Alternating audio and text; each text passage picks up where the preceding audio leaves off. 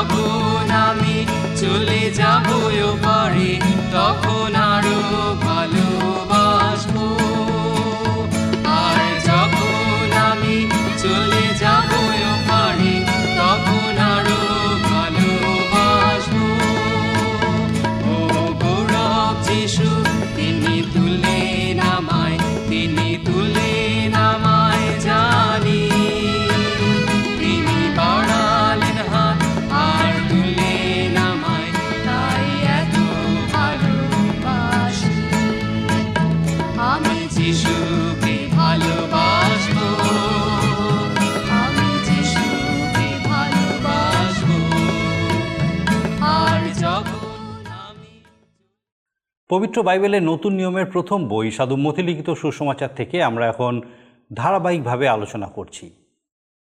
আমরা দেখেছি ঈশ্বরের বাক্যকে কেন বীজের সঙ্গে তুলনা করা হয়েছে। কারণ ঈশ্বরের বাক্য হলো জীবন্ত এবং ক্ষমতাশালী। ঈশ্বরের বাক্যে জীবন আছে আর সেই জীবন সেই প্রত্যেকে লাভ করতে পারে যারা বিশ্বাস করে। প্রভু যিশু এই খুবই পরিচিত এবং সাধারণ বিষয়ের মধ্যে দিয়ে নিগুড় শিক্ষা দিয়েছিলেন। আর এই অন্তর্নিহিত শিক্ষা আজও আমাদেরকে উদ্দীপ্ত করে, আমাদেরকে চিন্তা করতে বাধ্য করে, আমি কেমন? আমার কাছে যখন ঈশ্বরের বাক্য আসে, তখন তা কীভাবে আমি গ্রহণ করি? আমার জীবনে কীভাবে তা প্রয়োগ করি? শুধুমাত্র শুনলে বা জানলেই চলবে না। তার ব্যবহারিক দিকও গুরুত্বপূর্ণ। হয়তো আপনি অনেকবার জেনেছেন প্রভু যিশুর বিষয়, কিন্তু সেই জানা কি আপনার জীবনে কার্যকারী হয়েছে? এরপর আছে শ্যামা ঘাসের দৃষ্টান্ত। বীজ বপক উত্তম বীজই বপন করেছিলেন, কিন্তু সুযোগ বুঝে শয়তান শ্যামা ঘাসের বীজ রোপণ করে। প্রভু যিশু শিক্ষা দিয়েছেন, উভয়কে একসঙ্গে বাড়তে দেওয়া হলো।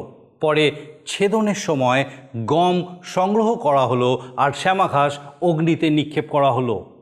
এইভাবেই ঈশ্বর উভয়কে বৃদ্ধি পেতে দেন, কিন্তু সময় হলে তার বিচার করেন। তারপর আছে সরিষা দানার দৃষ্টান্ত।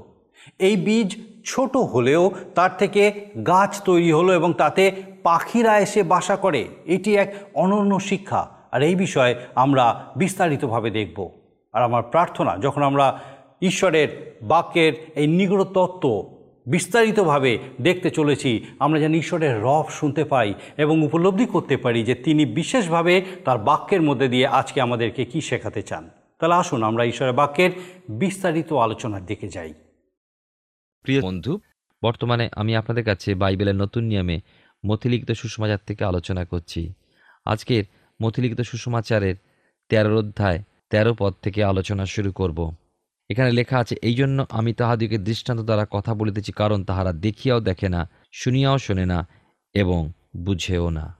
সেই উৎসাহী কষ্টসহিষ্ণু দলটিকে তিনি মনোনীত করেন তার জন্য এবং তাদের উপরে তার মহান অনুগ্রহ তিনি উপচে প্রদান করেন। স্বর্গীয় নিগুড়তত্ত্ব তাদেরই কাছে তিনি প্রকাশ করেন। অপরপক্ষে যারা ঈশ্বরের বাক্যের প্রতি অবহেলা প্রদর্শন করে, তাদের হতে ঈশ্বর সেই প্রকাশকে গুপ্তই রাখেন। এই ধরনের মানুষের কথা ভবিষ্যৎ বক্তা যিশয়ের পুস্তকে ছয়ের অধ্যায় নয় এবং দশ পদে লক্ষ্য করা যায়। ঐশ্বরিক সত্যতে আগ্রহীগণের চোখ ধন্য, কারণ তাদের চোখ ওই সত্যকে দেখে, ধন্য তাদের কান, কারণ তাদের কান ওই সত্যকে শোনে। অর্থাৎ প্রত্যেক মানুষের মধ্যে এক এক আন্তরিক মনুষ্য রয়েছে। তাদের প্রতিবিম্ব বা ছায়া হলো তাদের বাহ্যিক এই শারীরিক মানুষগুলো। অতএব আন্তরিক মানুষ হিসাবে তাদের ইন্দ্রিয়গুলো সত্যান্বেষী হওয়ায়, তাদের বাহ্যিকভাবে শারীরিক ইন্দ্রিয়গুলো সত্যে আগ্রহী হয় এবং ঈশ্বর তাদের ক্ষুধা, পিপাসা নিবৃত করেন। সেই স্বর্গীয় নিগূঢ়তত্ত্ব প্রকাশ করে। তারা না দেখেও দেখতে সমর্থ হয়, না দেখেও বিশ্বাস করে। ঈশ্বরের বাক্যে ও কার্যে তারা তাতে বিশ্বাসী হয়। পূর্ববর্তী সময় বহু ভবিষ্যৎ বক্তা ও ধর্মীয় ব্যক্তি যা পেলেন না, তা ঈশ্বর তার এই যুগে ইসরায়েল জাতির কাছে প্রকাশ করলেন। তারা আক্ষরিক ইসরায়েল না হয়েও আত্মিক ইসরায়েলে পরিণত হয়। এরপরে আমরা আঠেরো পদ হতে তেইশ পদ পর্যন্ত পাই। দৃষ্টান্ত কটির তাৎপর্য। পরবর্তী আরও কতক দৃষ্টান্ত চব্বিশ পদ হতে শুরু হয়েছে, এখন আমরা তা লক্ষ্য করতে চলেছি। এবারে তিনি দিয়েছেন শ্যামা ঘাসের দৃষ্টান্ত। গত অনুষ্ঠানে আমরা বীজ বাপকের দৃষ্টান্ত শুনেছি। প্রভুর এক চতুর্থাংশ উক্ত বীজ বা ছড়ানো বীজ উত্তম জমি প্রাপ্ত হলো। অবশিষ্ট তিন চতুর্থাংশ সেই ছড়ানো বীজ হলো ব্যর্থ। অর্থাৎ ওই মানুষগুলো ঈশ্বরের বাক্যে যথাযথ সাড়া জাগাতে পারেনি। কেউ বা জাগায়নি, তারা সেই সাড়া জাগায়নি বা জাগাতে পারেনি। এই সকলই তাদেরই ত্রুটি। তাদের হৃদয়রূপী ভূমি ছিল অনুপযুক্ত। মোটের উপর এই স্থির হলো যে তারা পরিত্রাণ গ্রহণ করল না। কেউ বা প্রাপ্ত পরিত্রাণকে রক্ষা করতে সমর্থ হলো না। ঈশ্বরের বাক্য শ্রবণকারীদের মধ্যে এক চতুর্থাংশ প্রকৃত পরিত্রাণ প্রাপ্ত রইল। কিন্তু সত্য বলতে কি? আমি আমার এই সেবাকার্যে আরও অল্প পরিমাণে উত্তর পাই। বিশ্বাসসহ এই পরিচর্যা কার্য আমি করে চলেছি। প্রভুর কাছে বিশ্বাসতা রক্ষা করে চলা আমার কর্ম। তার বৃদ্ধির উদ্দেশ্যে যেন তা গাছে পরিণত হয় ও ফল ধারণ করে ঈশ্বরের চরণে, এই আমার প্রার্থনা। চব্বিশ পদ থেকে আমরা দেখি, শ্যামাঘাসের দৃষ্টান্ত শুরু হয়েছে। আজকের দিনে জগতে স্বর্গরাজ্য বিষয় আর এক দৃষ্টান্ত এখানে দেওয়া হয়েছে। ছবিটা হলো কোনো ব্যক্তি উত্তম বীজ তার জমিতে বপন করলেন। পঁচিশ পরে দেখি লোকে ঘুমিয়ে গেল আর সেই অবসরে শত্রু এসে ভালো বীজ সেই গমের মধ্যে শ্যামাঘাসের বীজ বপন করে চলে গেল। মনে রাখুন, বীজ বাপক হলেন আমাদের প্রভু যিনি কখনো ঘুমিয়ে পড়েন না ঢুলে পড়েন না। শত্রু হলো শয়তান এবং দিয়াবল। গমের বীজের মধ্যে সে ঘুমন্ত মানুষটার ক্ষেত্রে বা হৃদয় শ্যামাঘাসের বীজ বপন করে গিয়েছে। অর্থাৎ শ্যামাঘাস বলতে বোঝায় ভ্রান্ত শিক্ষাপদেশ উত্তম বীজ গম হলো ঈশ্বরের বাক্যের প্রতীক। আজকের দিনে এমন মিশ্রিত বা মেশানো বপন অনেকের হৃদয়ে দেখতে পাওয়া যায়। অতএব খ্রিস্ট বিশ্বাসী যে সেই প্রতাপান্বিত মণ্ডলী অর্থাৎ আগামী দিনের বধূ মণ্ডলীর সভ্য বা অঙ্গ হতে ইচ্ছুক, সে জাগ্রত থাকুক, সচেতন থাকুক, সঠিক উপদেশ সে সে যেন চিনতে পারে, স্থির, অবিচল থাকুক তার প্রাপ্ত ঈশ্বরীয় বাক্যে সেই উত্তম গমের বীজে, যেন শয়তানের রোপণ তার হৃদয় না ঘটে। ছাব্বিশ পদে পাই যে নিরূপিত সময় উত্তম বীজ, গম ও শ্যামাঘাসের বীজ উভয় অঙ্কুরিত হয়ে উঠল। উভয়ের মধ্যে পার্থক্য বোঝা কঠিন হয়ে উঠল। বহু ধর্মীয় নীতিকলা প্রথমে সুষ্ঠু মনে হয়, কিন্তু তাকে আমরা সঠিক ও প্রকৃত উপদেশ বলতে পারি না, কেননা ঈশ্বরের বাক্যের দীপ্তিতে তাকে যাচাই করে দেখুন, সেগুলো ভ্রান্ত শিক্ষা কিনা? মতিলিখিত সুসমাচারের তেরো অধ্যায় সাতাশ থেকে তিরিশ পদে দেখি, বিষয়টা বিশেষভাবে লক্ষণীয়। ছবিটা ও তার তাৎপর্য উভয় গুরুত্বপূর্ণ। আমাদের প্রভু যেন এই কথাই বলছেন, তার দাসদের উত্তরে শ্যামাঘাসকে পৃথকভাবে এখন সংগ্রহ করো না। শ্যামাঘাসের সঙ্গে গমের বৃদ্ধি একত্রে হতে দাও। উভয় যখন আপন আপন রূপে একত্রে বৃদ্ধি পাবে, তখন তাদেরকে নিজ নিজ বৈশিষ্ট্যে চিনতে পারা যাবে। আর শস্য চেতনের সেই সময় তাদের সংগ্রহ করা যাবে। শ্যামাঘাসকে পোড়াবার জন্য এবং গম প্রভুর গোলাঘরে সঞ্চয় করার জন্যই সংগ্রহ করা হবে। ঈশ্বরের গৌরব হোক এই গম বপনের উদ্দেশ্যে এবং গমকে বৃদ্ধিদানের কার্যে ঈশ্বরের বিশাল শস্যক্ষেত্রে খ্রিস্টে নিযুক্ত কার্যকারী কতজন তাদের জীবনকে দান করে গিয়েছেন? সেই সকল সাক্ষ্যমর্গণের ভিত্তিতে এই জগতে বহু গমের ফলন সম্ভব হয়েছে। গমের যেমন ফলন হয়েছে, সেই সঙ্গে সামাগাছের বৃদ্ধিও ঘটছে এই জগতে। কিন্তু শস্য চেতনের একটা নিরূপিত সময় আসছে।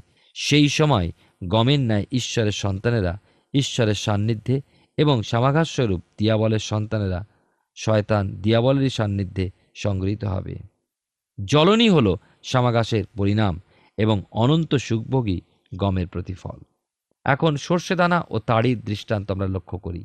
একত্রিশ এবং বত্রিশ পদে তার শুরু তেরোর অধ্যায় মতিলিখিত সুসমাচারে। সর্ষে দানা হলো এক পৃথক ধরনের বীজ। মণ্ডলী বা ব্যক্তিগতভাবে খ্রিস্ট বিশ্বাসীকে প্রকাশ করছে এই সর্ষে দানা। ফল ধারণকারী বৃক্ষ বিশ্বাসীকে বিবৃত করে। এই সর্ষে দানা এমন কোনো শস্য নয় যার দ্বারা আপনি জীবন ধারণ করতে পারেন। এ এক ধরনের ক্ষুদ্র বীজ। কিন্তু তা প্রভুর কথায় বাড়িয়া উঠিলে শাক হইতে বড় হয়। এবং এমন বৃক্ষ হইয়া ওঠে যে আকাশের পক্ষীগণ আসিয়া তাহার শাখায় বাস করে। সর্ষে বীজকে মানুষ তেমন গণ্যও করে না। ক্ষুদ্র একটা বীজ যা সামান্য পরিমাণ পড়ে গেলেও মানুষ বিশেষ ক্ষতি হিসাবে মনে করে না, খুঁজেও পাওয়া যায় না। কিন্তু তার নিরেট এক শস্য এবং পূর্ণ গোলাকার, সামান্য ভাঙনও তার মধ্যে নেই। তার পরিমাণ বিশ্বাসে অর্থাৎ পূর্ণ বিশ্বাস প্রভু আপনার আমার কাছে আশা করেন। সেদিন প্রভু সেই সর্ষেদানার সঙ্গে স্বর্গরাজ্যের তুলনা দিয়েছিলেন। এই জগতে সেই স্বর্গরাজ্য মণ্ডলীতে প্রকাশ করা যায়। মণ্ডলী অর্থে সেই সার্বজনীন মণ্ডলী যা প্রভুর গুপ্ত আগমনে ঊর্ধ্বে নিত হবে। সেই সর্ষে বীজ ক্ষুদ্র হলেও যখন বৃদ্ধি পায়, তখন তার শাখায় এসে বসে আকাশের পাখিরা। মণ্ডলীতে সভ্যগণ আত্মিক জীবনকে কীভাবে ধরে রাখছে, সে বিষয়টা লক্ষণীয়। আকাশের পাখিরা কারা? প্রভুতে সমর্পিতগণ মণ্ডলীর বৃদ্ধিতে সহায়তা করুক। কোনো ভ্রান্ত শিক্ষাপ্রাপ্ত সদস্য দ্বারা যেন মণ্ডলী বৃদ্ধি না হয়। তার ফলে অর্থাৎ ভ্রান্ত শিক্ষা প্রাপ্তগণের দ্বারা মণ্ডলী বৃদ্ধি পেতে থাকলে তার বধুরূপী মণ্ডলী হয়ে উঠতে পারে না। মনে রাখতে হবে, ব্যক্তিগতভাবে প্রভুর সন্তানকে শিওন ও নতুন জিরুসালামের অনুভবে বা স্বর্গরাজ্যের অনুভবে বৃদ্ধি পেতে হবে। আভ্যন্তরীণভাবে অর্থাৎ প্রকৃত খ্রিস্ট বিশ্বাসী হয়ে উঠতে গেলে লক্ষ্য রাখতে হবে, খ্রিস্টেতে বৃদ্ধি পাওয়ার দিকে কারণ খ্রিস্টই হলেন আমাদের পরিমাপ, আমাদের আদর্শ খালি বাড়লেই হবে না, তার ন্যায় আমাদের আচরণ, আমাদের মনোভাব রয়েছে কি? চৌত্রিশ এবং পঁয়ত্রিশ পদে দেখি, যে পুরাতন নিয়মে ভবিষ্যৎ বক্তার মাধ্যমে যে কথা উক্ত হয়েছে, গীত সঙ্গীতায় আটাত্তর সংখ্যার গীতে দুই পদে যে কথা বলা হয়েছে, সেই অনুসারে ঈশ্বরের বাক্য সফল হয়েছে। নতুন নিয়মে পাই প্রভু যিশুর এই সম্পূর্ণ নূতন প্রকাশ দৃষ্টান্ত কথায় যা ব্যক্ত। পুরাতন নিয়মে এইভাবে ঈশ্বর প্রকাশ দেননি। সম্পূর্ণ নতুন এই সত্য। ছত্রিশ পদে দেখুন, এখানে দেখতে পাই, প্রভু যিশু সেই বিশাল জনতাকে বিদায় দিলেন। আর তার পশ্চাৎগামী সর্বতাকি এই শিষ্যদেরকে তিনি চিনেছিলেন? এই কজন মানুষের কাছে তিনি কতই না অন্তরঙ্গ ছিলেন? তাদের কাছে স্বর্গরাজ্যের নিগুড় তত্ত্ব তিনি জানতে সাহায্য করে প্রকাশ দিয়েছেন, দৃষ্টান্ত কথাই শুধু নয়। কেন? প্রভুর বাক্যে এর উত্তর পেয়েছি। এই স্বর্গরাজ্যের রীতি বা প্রভুর নীতি, কেননা যাহার আছে, তাহাকে দেওয়া যাইবে ও তাহার বাহুল্য হইবে। অন্যথা যার নেই তার যা আছে তাও তার নিকট হইতে নেওয়া যাইবে। সাঁত্রিশ থেকে চল্লিশ পদে দেখি যে এর আগে শ্যামাঘাসের দৃষ্টান্তটা শিষ্যদের কাছে ভেঙে বললেন, কারণ তারা জানতে আগ্রহী হলো। শুধু দৃষ্টান্তে তারা তৃপ্ত নয়, পাপাত্মার সন্তানগণ মন্দ শিক্ষা, ভ্রান্ত পথ, জগৎ ও জাগতিকতায় গমনাগমন করে। তাদের সেই বীজ শয়তান রোপণ করে, সেই শিক্ষায় শিক্ষিতগণ সেই পাপাত্মার সন্তান। আমি আগে বলেছি, আবার স্মরণ করাই শস্যছেদন এক এক যুগের অন্তে। বর্তমানে ঈশ্বরের সন্তানেরা ও পাপাত্মাগণের সন্তানগণ যথাক্রমে গমের বীজ ও শ্যামাঘাসের বীজ একসঙ্গে বৃদ্ধি পেয়ে চলেছে। নিরূপিত শস্যছেদনের সময় যুগান্তে। সেই সময় প্রভুর আদেশে স্বর্গদূতগণ ছেদনের কার্যে রত হবেন। দুটিকে পৃথক করা হবে। ধার্মিকতার সূর্য প্রভু যিশুরই পরিমাপে ঈশ্বরের সেই সন্তানগণ পূর্ণতাপে অনন্তকাল ঈশ্বরের সান্নিধ্যে বসবাস করবে। এই সম্পর্কে আমরা এর আগে চব্বিশ পদ থেকে তিরিশ পদের মধ্যে পাঠ করেছি। ওই দৃষ্টান্তটার ব্যাখ্যা ছত্রিশ পদ থেকে তেতাল্লিশ পদের মধ্যে বলা হয়েছে। আমাদের সেই মৃদুশীল ও বিনম্র প্রভু যীশু কত ভয়াবহ হতে পারেন, তারই মুখনির্গত এই পরিণামের কথার দ্বারা তা বুঝতে পারি। এরপরে আমরা পাই আরও একটা দৃষ্টান্তের কথা, যা চুয়াল্লিশ পদ থেকে আমরা দেখব। এখানে দেখব যে ক্ষেত্র মধ্যস্থিত গুপ্তধনের সঙ্গে স্বর্গরাজ্যের তুলনা দেওয়া হয়েছে। সেই ক্ষেত্রটা কি? আবার সেই গুপ্তধনই বা কি? প্রথমে ক্ষেত্র বলতে এই জগৎ এবং গুপ্তধন বলতে ইসরায়েল জাতিকে বলা হয়েছে। ওই ব্যক্তি হলেন প্রভু যিশু। সেই মনুষ্যপুত্র যিনি ইসরায়েল জাতির মুক্তি সাধনে নিজেকে প্রদান করলেন। অনেকের মতে কোনো পাপী ব্যক্তি সুসমাচারকে ক্রয় করছে এইভাবে অভিমত প্রকাশ করেন এই দৃষ্টান্তটি। কিন্তু আমি বলি সুসমাচার নিশ্চয়ই গুপ্ত বিষয় নয়।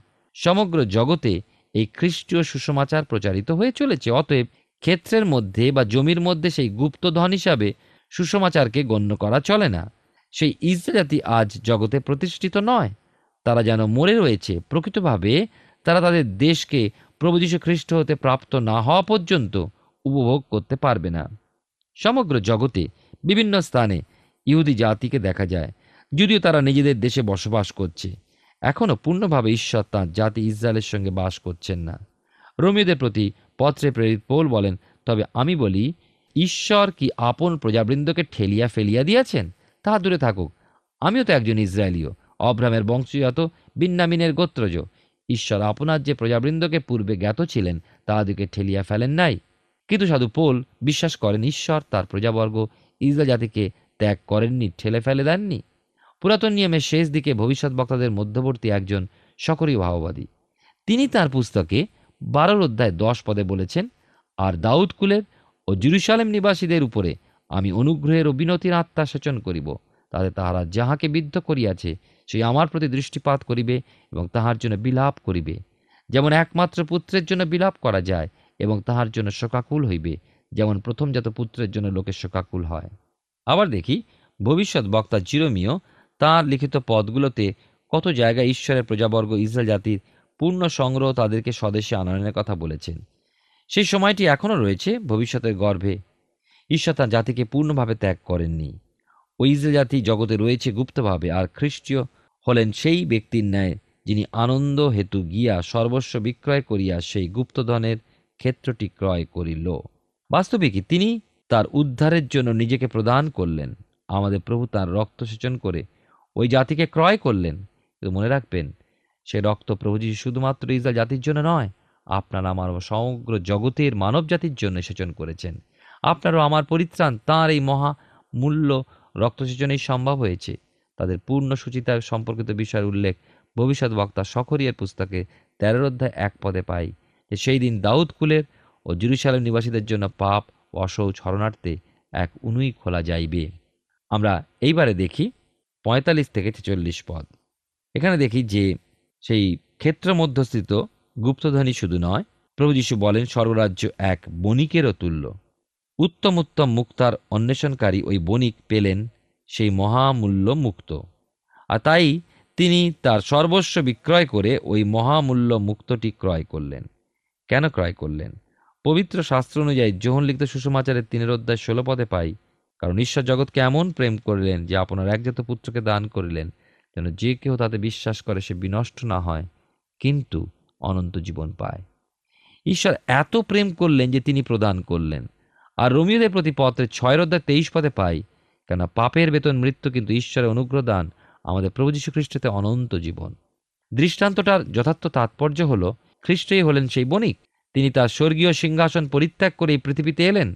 উত্তম উত্তম মুক্তাকে অন্বেষণ করতে তিনি হারিয়ে যাওয়া পাপীদেরকে খুঁজে পেলেন এবং তাদের জন্য নিজের মহামূল্যবান রক্ত সেচন করলেন। আমাদের ক্রয় করার উদ্দেশ্যে এই রক্তসেচন, এই বলিদান যেন আমরা মুক্তি পাই, পাপ, জগৎ ও শয়তান হতে। করিন্থীয়দের প্রতি দ্বিতীয় পত্রে আটের অধ্যায় নয় পদে প্রেরিত পৌল বলেছেন, কেননা তোমরা আমাদের প্রভু যীশু খ্রিস্টের অনুগ্রহ জ্ঞাত আছো। তিনি ধনবান হইলেও তোমাদের নিমিত্ত দরিদ্র হইলেন, যেন তোমরা তাহার দরিদ্রতায় ধনবান হও। ফলে আমরা পরিত্রাণ প্রাপ্তগণ হলাম স্বর্গীয় ধনের অংশী। খ্রিস্ট যীশু আমাদের ঈশ্বরেতে মুক্তি প্রদান করলেন, আমাদেরকে তিনি ক্রয় করলেন, এবার আমরা সেই মহামূল্য মুক্তাকে দেখি। মুক্তা দেখায় মণ্ডলীকে। মুক্তা কিন্তু হীরকখণ্ডের মতো একটা খণ্ড নয়, মুক্তা হলো জীবন্ত প্রাণী বা উদ্ভিজ হতে গঠিত এক বিষয়। বালুকণা বা বালি বা অপর কোনো অজানা বিষয় ক্ষুদ্র এই সামুদ্রিক প্রাণীর খোলার মধ্যে আশ্রয় নেয়। সেই জৈব বস্তু প্রাণীর শরীরে আঘাত করে ও ক্ষতি সাধন করে। তখন প্রতিক্রিয়াস্বরূপ সেই প্রাণীর শরীর হতে এক প্রকার রস খরিত হয় ও সঞ্চিত বালিকণার ও অজ্ঞাত বস্তুর উপর এক আস্তরণ বিস্তার করে। আর এই খরিত পদার্থ সঞ্চিত অংশটিকে মুক্ত হওয়া পর্যন্ত তার উপরে ক্রিয়া সাধন করে। একটা মুক্ত অন্যান্য রত্নের ন্যায় নয়। এটিকে তার সৌন্দর্য বৃদ্ধির জন্য কর্তৃত্ব হওয়ার প্রয়োজন হয় না। এটা অক্ষত রাখা হয়। একে আপনি কেটে টুকরো করলে ক্ষতি সাধন করবেন মুক্তটার। ইসরায়েলদের কাছে মুক্ত বিশেষ মূল্যবান হিসেবে কখনোই গণিত হতো না। শাস্ত্রে বিভিন্ন পদ আমাদের কাছে তা প্রকাশ করে। উদাহরণস্বরূপ, ইয়বের পুস্তক আঠাশের অধ্যায় আঠেরো পদে পাই, তার কাছে প্রবাল ও স্ফটিকের নাম করা যায় না। পদ্মরাগমণির মূল্য অপেক্ষাও প্রজ্ঞার মূল্য অধিক। মুক্ত হল প্রবালের শ্রেণীভুক্ত। হিব্রুতে বা ইব্রিয়দের মধ্যে মুক্ত মূল্যবান না হলেও পরজাতিদের মধ্যে বা অজিহুদীদের মধ্যে খুবই মূল্যবান। খ্রিস্ট যিশু যখন মূল্য শুধু নয়, কিন্তু মহামূল্য মুক্ত সন্ধান পেলেন উত্তম উত্তম মুক্ত অন্বেষণকারী রূপে, তখন আমার মনে হয় তার শিষ্যরা আশ্চর্যান্বিত হয়েছিলেন। প্রাচ্যের অধিবাসীগণ মুক্তকে নির্দোষিতা ও সুচিতার প্রতীক হিসাবে ধরে থাকে এবং রাজা এবং ক্ষমতাশালী ব্যক্তির উপযুক্ত বলে মনে করে। এই চিন্তাধারায় আবার আমরা দৃষ্টান্তটাকে বুঝে দেখি। খ্রিস্ট যিশু এই জগতে এসেছিলেন, সেই বণিক রূপে। তিনি পাপে পতিত মানুষকে দেখলেন আর তিনি মানুষের পাপকে তুলে নিলেন ও নিজের দেহেতে বহন করলেন। আমাদের পাপ সকল আমরা তার উপরে চাপিয়ে দিলাম। অর্থাৎ তিনি আমাদের জন্য পাপস্বরূপ হলেন। ভবিষ্যৎ বক্তা যিশায়ের পুস্তকে তিপ্পান্ন অধ্যায় পাঁচ পদে পড়ি, কিন্তু তিনি আমাদের অধর্মের নিমিত্ত বিদ্ধ, আমাদের অপরাধের নিমিত্ত চূর্ণ হইলেন। আমাদের শান্তিজনক শাস্তি তাহার উপরে বর্তিল এবং তাহার কথা সকল দ্বারা আমাদের আরোগ্য হইল। পাপীর প্রতি খ্রিস্টের মনোভাবকে লক্ষ্য করুন। খ্রিস্ট যিশু তাঁর নিজস্ব ধার্মিকতা আমাদের পরিধান করালেন। তাই ইফিসদের প্রতি পত্রে দুয়ের অধ্যায় দশ পদে পড়ি, কারণ আমরা তাহারই রচনা। খ্রিস্ট যিশুতে বিবিধ সৎক্রিয়ার নিমিত্ত সৃষ্ট। সেগুলো ঈশ্বর পূর্বে প্রস্তুত করিয়াছিলেন যেন আমরা সেই পথে চলি। আমাদের প্রাপ্ত পরিত্রাণ খ্রিস্টের অনুগ্রহে সম্ভব হয়েছে। আমরা এখন যেমন আছি, সেইভাবে খ্রিস্ট আমাদের প্রতি দৃষ্টি করেননি। কিন্তু আগামী দিনে আমরা যেমন হয়ে উঠব তার কাছে যেন প্রতাপান্বিত অবস্থায় উপস্থিত হই, যেন আর কলঙ্ক বা সংকোচ বা এই প্রকার আর কোনো কিছু না থাকে, বরং যেন পবিত্র ও অনিন্দনীয় হই। যেমন ইফিসেদের প্রতি পত্রে সাধু পৌল পাঁচের অধ্যায় সাতাশ পদে বলেছেন, খ্রিস্ট সর্বস্ব প্রদান করে রীতি অনুসারে মণ্ডলীকে লাভ করার উদ্দেশ্যে এমন ক্লেশভোগ স্বীকার করলেন। পুনরায় লক্ষ্য করি, আসুন, প্রথম জীবন তিনের অধ্যায় দুই পদে লেখা আছে, প্রিয়তমেরা, এখন আমরা ঈশ্বরের সন্তান এবং কি হইব তাহা এ পর্যন্ত প্রকাশিত হয় নাই। আমরা জানি তিনি যখন প্রকাশিত হইবেন, তখন আমরা তাহার সমরূপ হইব। কারণ তিনি যেমন আছেন, তাহাকে তেমনই দেখিতে পাইব। আমরা যখন সর্বশেষ পুস্তকটিতে পবিত্র শাস্ত্রের দৃষ্টি নিবদ্ধ রাখি সেই প্রকাশিত বাক্যে নতুন জিরুসালামের বর্ণনা পাই, আর তা হলো মণ্ডলীর ভবিষ্যৎ বাসস্থান। প্রিয় ভাই ও বোন, সেখানে নগরের বহিরাংশের প্রতীক রূপে লক্ষ্য করুন, দ্বারগুলো সেই মহামূল্যবান রত্নে নির্মিত, পদগুলো সেরকম। না, এগুলো হঠাৎই হয়ে যায়নি। কোনো অলৌকিকত্ব এতে নেই। এ হলো খ্রিস্টের নকশায় তৈরি। কোথা হতে এলো? বহুমূল্য প্রস্তর? এই নকশা? এই পৃথিবীতে পবিত্রগণের ক্লেশ ভোগের মাধ্যমে, পবিত্রতা রক্ষা করে চলার মাধ্যমে, আনন্দের সঙ্গে তাড়না সহ্য করার মাধ্যমে, আদর্শ পরিমাপ খ্রিস্টের পূর্ণতা তাদের বৃদ্ধি পাওয়ার মাধ্যমে স্বর্গে তা প্রস্তুত হয়েছে। অহস্তকৃত, অকল্পনীয় সেই বাটি, নতুন জিরুসালেম সিয়ন প্রভু শিষ্যদেরকে যার কথা বলেছিলেন, আমি তোমাদের জন্য স্থান প্রস্তুত করতে যাইতেছি। আমার নিকটে তোমাদিকে লইয়া যাব। যেন আমি যেখানে থাকি, তোমরাও সেইখানে থাকো। প্রিয় ভাই বোন, উত্তম উত্তম মুক্তা অন্বেষণকারী প্রভু যীশুখ্রিস্ট মহামূল্য মুক্তগুলোকে সংগ্রহ করলেন, সর্বস্ব দিয়ে তা ক্রয় করলেন এবং অনন্তকাল তার সান্নিধ্যে তাকে সুরক্ষিত রাখলেন। প্রতিজ্ঞা কলাপে ঈশ্বর তার মনোনীত সন্তানদের জন্য বিশ্বাস সহ প্রতিজ্ঞাগুলো রক্ষা করেন। আমরা সাধু মতিলিখিত সুসমাচার থেকে ধারাবাহিকভাবে অধ্যয়ন করছি। আর আমার বিশ্বাস, ঈশ্বর তার জীবন্ত বাক্যের মধ্যে দিয়ে আপনার সঙ্গে নিশ্চয়ই কথা বলছেন। আমরা দেখলাম স্বর্গরাজ্যের বিষয়ে প্রভু যিশুর শিক্ষায় যে সকল দৃষ্টান্ত দিয়েছেন, সেগুলির অন্তর্নিহিত অর্থ আমাদের আত্মিক জীবনকে পরিপক্ক করে এবং খ্রিস্টের পরিমাপে বৃদ্ধি লাভে সহায়তা করে।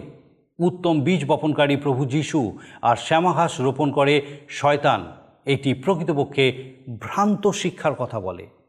খ্রিস্টের প্রকৃত মণ্ডলী, সকল প্রকার শ্রেণি, সম্প্রদায়ের ঊর্ধ্বে। সেই সকল প্রকৃত বিশ্বাসীদের দ্বারা গড়ে উঠেছে, যারা খ্রিস্টকে পরিত্রাতা রূপে গ্রহণ করেছে এবং তার উপরে সম্পূর্ণরূপে নির্ভরশীল। তার বাক্য, ভালোবাসে। আর এটাই হচ্ছে প্রকৃত পরীক্ষা। গম আর শ্যামাঘাস একসঙ্গে বেড়ে উঠবে আর প্রভু তার সময়ে গম আর শ্যামাঘাস আলাদা করবেন। এরপর দেখি সরিষা দানার দৃষ্টান্তটি আমাদেরকে খ্রিস্টীয় জগতের বাহ্যিক বৃদ্ধির বিষয় বলে, আর তারির দৃষ্টান্তটি খ্রিস্টীয় জগতের আভ্যন্তরীণ স্থিতির বিষয় বলে। আজকের দিনে বলা যায় যে প্রায় বেশিরভাগ ক্ষেত্রেই মণ্ডলী এবং জগৎ ভয়ঙ্করভাবে মিলেমিশে রয়েছে। আমরা দেখেছি পাখিদেরকে সেই দৃষ্টান্তে সেই মন্দ শক্তির প্রতীক স্বরূপ বলা হয়েছে, যা ঈশ্বরের বাক্যকে হরণ করে। আর আমার ভয় হয় যে সম্ভবত এই শক্তি মণ্ডলীরূপ ডালপালায় বাসা করে আছে। একই সঙ্গে এটাও দেখি যে ভ্রান্ত শিক্ষা যদি কোনোভাবে প্রবেশ করে, তা সমগ্র মণ্ডলীকে, খ্রিস্টীয় বিশ্বাসকে সম্পূর্ণ ভ্রান্তির দিকে, খ্রিস্টীয় শিক্ষার সম্পূর্ণ বিপরীত দিকে নিয়ে যেতে সক্ষম। আসুন প্রার্থনা করি যেন এই বিষয়গুলো আমাদের জীবনে না ঘটে। আর আমি চাইব এই সময় আপনিও আমার সঙ্গে প্রার্থনায় সহমত হন। করুণাময় স্বর্গীয় পিতা প্রভু, তোমার ধন্যবাদ, তোমার স্তুতি, প্রশংসা, গৌরব করি। তোমার পবিত্র অনুগ্রহে পিতাগো, এই সুন্দর সময় তুমি আমাদেরকে দিয়েছ। ধন্যবাদ দিই স্বর্গীয় পিতা, তোমার জীবন্ত বাক্যের সান্নিধ্যে তুমি আমাদেরকে আরও উজ্জীবিত করেছ। প্রভুগো, বিশেষ করে আমাদের সেই প্রত্যেক দর্শক বন্ধুর জন্য ধন্যবাদ দিই, যাদেরকে আজকে এই বিশেষ সময়ে তোমার বিশেষ বাক্য দ্বারা তুমি স্পর্শ করেছ। স্বর্গীয় পিতা, তোমার পবিত্র অনুগ্রহে আশীর্বাদ করো, যেন এই বাক্যরূপ বীজ তাদের জীবনে শত সহস্রগুণ ফল উৎপন্ন করতে সমর্থ হয়। বিশেষ করে এই সময় প্রার্থনা করি প্রভুগো, সেই সমস্ত অসহায় নিরাশ, হতাশ মানুষদের জন্য। প্রভু হয়তো বিভিন্ন কারণে, হয়তো সাংসারিক কারণে, জাগতিক কারণে অর্থনৈতিক কারণে বা যে কোনো কারণে হোক, প্রভু হয়তো তারা এখন একাকী, সহায় সম্বলহীন, হয়তো নিরাশায়, হতাশাগ্রস্ত। প্রভু, সেই প্রত্যেককে তোমার চরণের সমর্পণ করি। সৈক্য পিতা, তোমার পবিত্র অনুগ্রহে তুমি তোমার শান্তি, তোমার আনন্দে তাদেরকে পূর্ণ করো। প্রভু আমরা জানি না তাদের কি কারণ, কিন্তু প্রভু তুমি জানো এবং প্রভু তুমি পারো তাদেরকে উদ্ধার করতে। প্রভু তোমার সেই জীবন্ত অনুগ্রহে সমস্ত সংকট থেকে, সকল সংকট থেকে তুমি তাদেরকে রক্ষা করো আশীর্বাদযুক্ত করো এবং প্রভু তোমার আশায় পিতাগো, তুমি তাদেরকে পূর্ণ করো। যে পিতাগো তোমাতে যে আশা, যে শান্তি, যে আনন্দ যেন তা, তারা উপলব্ধি করতে পারে, তাদের জীবনে তা যেন আস্বাদন করে দেখতে পারে, প্রভু তুমি কৃপা করো। প্রার্থনা করি সেই প্রত্যেক পরিবারের জন্য প্রভু যারা তোমাকে প্রধান স্থান দিয়েছে স্বর্গীয় পিতা, তোমার জীবন্ত অনুগ্রহে তাদেরকে তুমি আশীর্বাদ যুক্ত করো। তোমার সেই ক্রুশীয় রক্ত দিয়ে সেই প্রত্যেক গৃহকে, সেই প্রত্যেক পরিবারকে তুমি ঘিরে রাখো। তোমার স্বর্গীয় দুধ বাহিনী দিয়ে বেষ্টন করে রাখো। শয়তানের সমস্ত অকলন অমঙ্গল থেকে, মন্দ দৃষ্টি থেকে রক্ষা করো এবং প্রভুগো, সে পরিবারের সকল ভার নাও সে পরিবারের প্রত্যেককে, পরিবারের কর্তা এবং বাকি প্রত্যেক সদস্যকে, বাচ্চারা প্রত্যেককে, প্রভু তোমার পবিত্র অনুগ্রহ পূর্ণ করো, আশীর্বাদ যুক্ত করো। সৈক্য পিতা তোমার চরণে এই সময় আমরা প্রত্যেকের সমর্পিত হই। প্রভু দয়া করো এবং সুযোগ দিও যেন আগামী দিনও প্রত্যাগ এইভাবে তোমার চরণে বসে তোমার বাক্য থেকে শিক্ষা করতে পারি।